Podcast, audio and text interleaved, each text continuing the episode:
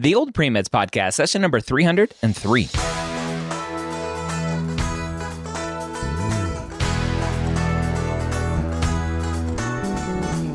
You're a non-traditional student entering the medical field on your terms. You may have had some hiccups along the way, but now you're ready to change course and go back and serve others as a physician. This podcast is here to help answer your questions and help educate you on your non-traditional journey to becoming a physician. Welcome to the Old Premeds Podcast. My name is Dr. Ryan Gray, your host here every week, where I take your non-traditional questions directly from premedforms.com. If you haven't gone over there, sign up for a free account. You should do so. Again, that's premedforms.com. Today, we have a great question about giving up on this dream or continuing. Before we jump in, though, I want to talk about the MCAT Minute brought to you by Blueprint MCAT. And something common that has been coming up more and more, especially with the MSAR updating recently for new stats from last year, as we're recording this in 2022, is it looks like MCAT scores are going up from the medical school side of things. And so the immediate conclusion, the easy conclusion to jump to, is that it's getting harder to get into medical school because medical schools care about higher stats. And I don't think students can jump to that conclusion because the MCAT, on average, is getting higher scores. All test takers, on average, are getting higher scores because the average now for the MCAT, when this new 2015 MCAT started in 2015, it was an average of 500. That was when you looked at the bell curve, it distributed to 500 was the average. Now, the newest data shows that the average is actually 501.5. It has gone up 1.5 points on average. But the increase for accepted students into medical school has gone up less than 1.5 over the same years. And so it's not that medical schools are getting pickier and only choosing students who have higher stats. It's that students are doing better and the schools have higher stats to choose from, if you want to think about it that way. So yes, you still need to do well on the MCAT, but don't think about it in terms of the schools are only choosing higher stats. So when you're out there looking at amazing resources like Blueprint MCAT, they are one of the reasons why students are scoring better on the MCAT on average. Again, the average now for the MCAT is a 501.5. Students are doing better on the MCAT because they realize the importance more than they have in the past.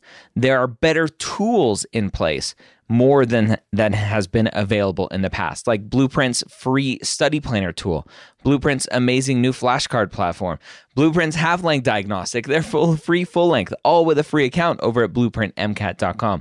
So when you look at those numbers, always try to ask yourself, think critically, like, what is this trying to tell me?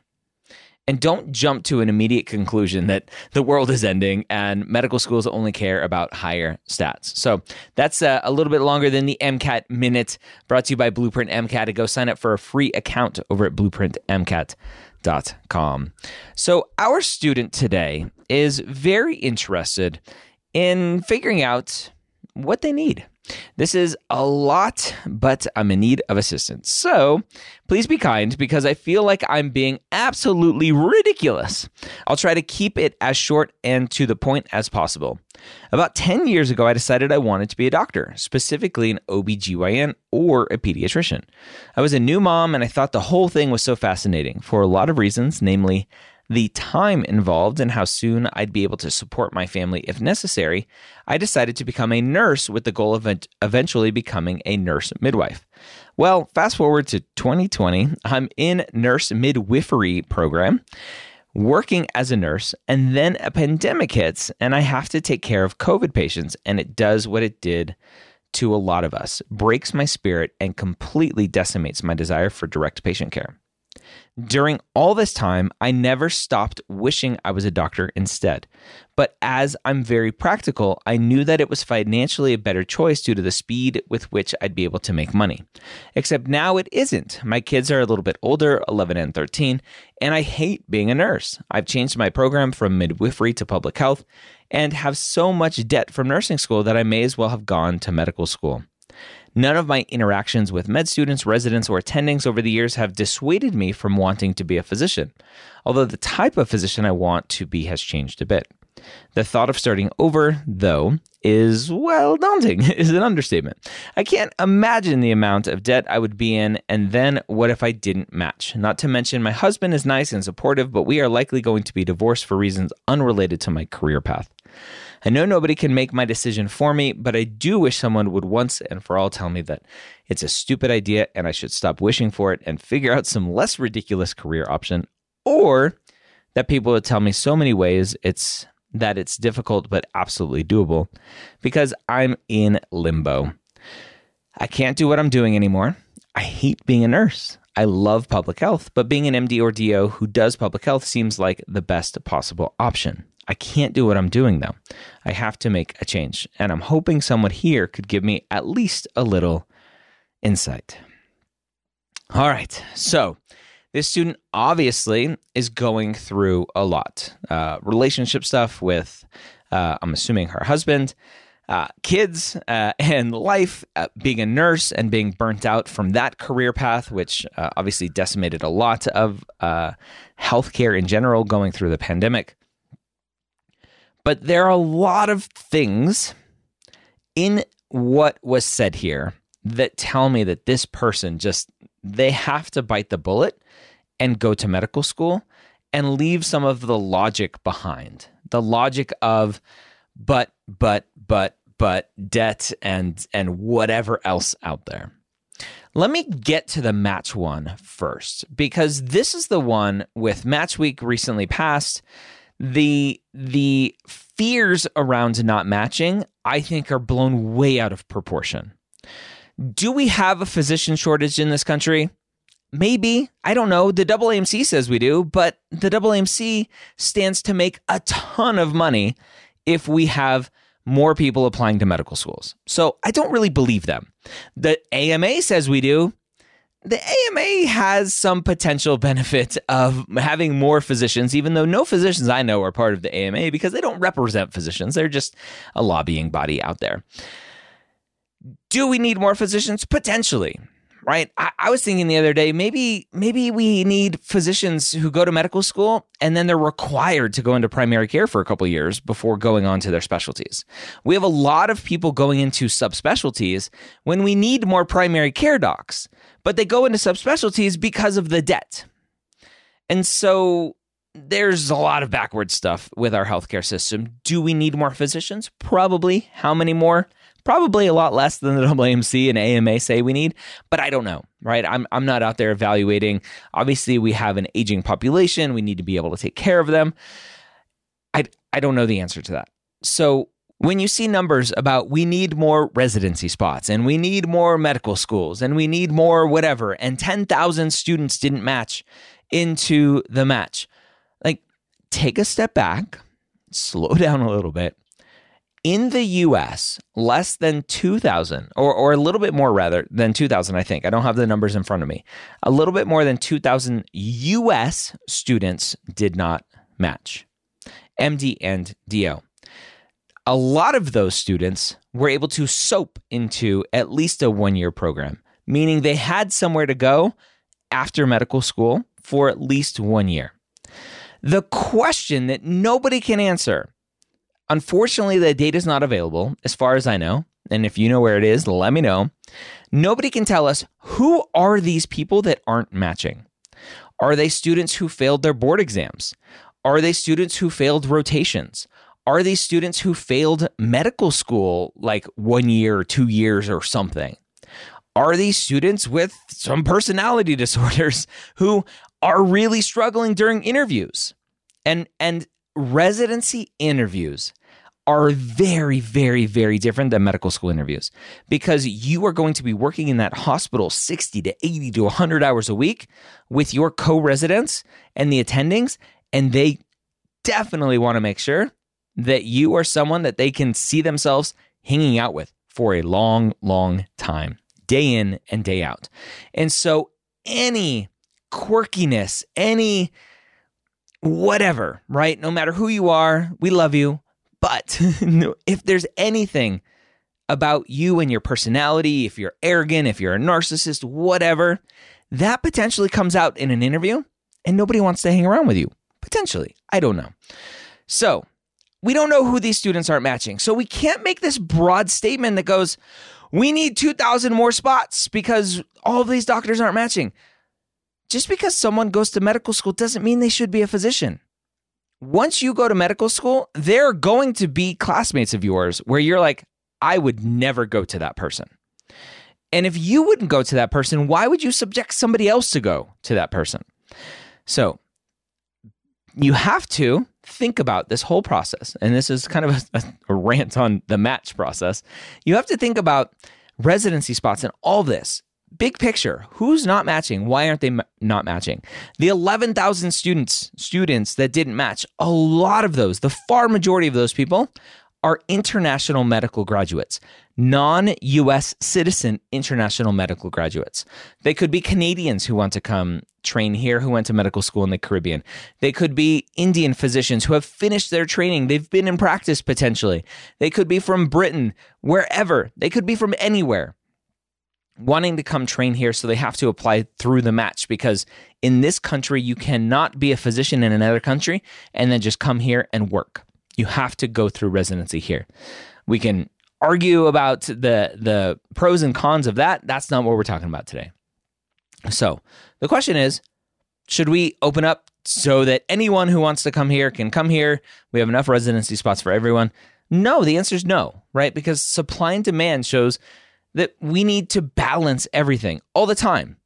We don't have 100 McDonald's within a 1 mile radius because McDonald's knows that they need to restrict where McDonald's can be so that they're not cannibalizing sales at different places, right? It's just simple economics. And so do we need more physicians? Potentially. Do we have a crisis that we need 100,000 more residency spots? Absolutely not. Are students not matching? Yes. Are well-qualified students with no issues in their records not matching? Yes. Now the next question is, who are they? Those well-qualified ones with no issues. They're probably students who are applying for the best residency programs where there are limitations. We only need a certain number of ophthalmologists and neurosurgeons and orthopedic surgeons to come out into the workforce every year. And those training spots are limited. And so if you have stats or your numbers or evaluations or whatever don't support you matching into a super competitive specialty, then you're going to have to settle for something less. And that's just the name of the game. So unfortunately, that's the name of the game, whether you like it or not. And I'm not placing judgment on the system. That's just the way the system is. And we need to deal with it. So the first thing, that was a big rant on the match. The first thing that this student needs to understand is that, is there a chance that you won't match? Yes. There's always a chance you won't match. Is it a probability? No. It's possible, but not probable. So I would put that one to the side. If you work hard, if you're great at what you do, you're a good person, you're a nurse, you've been a nurse, then you probably will not have any issues matching. So that aside, the debt is obviously huge. Now, as a student, Uncle Sam loves to defer your debt as long as possible, racking up interest. And so that can get scary. That is just a financial decision that you have to make. Are you okay having financial debt for a long time? All right. And now with public loan service forgiveness, or public service loan forgiveness, PSLF, I think, public service loan forgiveness. With that, is there some potential for freedom after your 10 years of public service? Look into different options. Talk to as many people as possible. See what opportunities are out there. Maybe there's something like the National Health Service Corps that you can look into to help pay for medical school. The VA now has a VA HPSP program, the Health Profession Scholarship Program, to pay for medical school, and you go work at the VA. There are options out there that may help with the debt, but the debt will likely be there. and you'll just have to be okay with it, unfortunately, if this is what you want. But there are things here in this statement, this question, where the student, to me, just seems like they need to go to medical school, right? They have all of these interactions with students and residents, attendings, nothing's dissuaded them. They are just afraid of what's next, afraid logically of the debt and the time and everything else. And I think it's kind of true. They should have just gotten to medical school a long time ago, and they would be out and would be doing their thing at this point.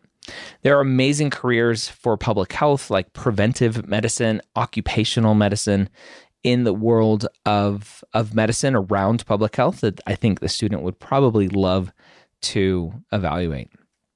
So I'm here. I'm going to be the one that says, tell you so many ways that it's difficult, but absolutely doable. It is absolutely doable, and it is difficult. So if this is what you want, keep pushing forward. Talk to as many people as possible and see if this is what you truly want to do. Hope this was helpful. Sorry about the match rant in there. I'm always looking for more data about the match and physician shortages. So if you have any good non-AMA, non-AAMC data about physician shortages, let me know. I do know about the objective kind of look at, we have 2.6 or 2.7, whatever it is, physicians per 100,000. There are many other countries with a lot more than that, but that doesn't look at specialists per 100,000 or primary care per 100,000. I haven't seen those nuanced numbers yet. I thought I saw them a while ago, but it's been a while. So keep sharing stats with me and data with me, because I love looking at this. Do we need match reform and craziness? I don't think so. Yes, there are students who don't match. I don't think anyone who wants to come train in the U.S. should. I don't think U.S. students who go to a Caribbean school or any international school, I don't think they should be guaranteed a spot for anything, just like U.S. students aren't guaranteed a spot. So there are lots of questions around all of this. And I don't know, those are my opinions, and they may get me in trouble, but I love you all. Have a great day. We'll see you next time here on the Old Pre-Meds Podcast.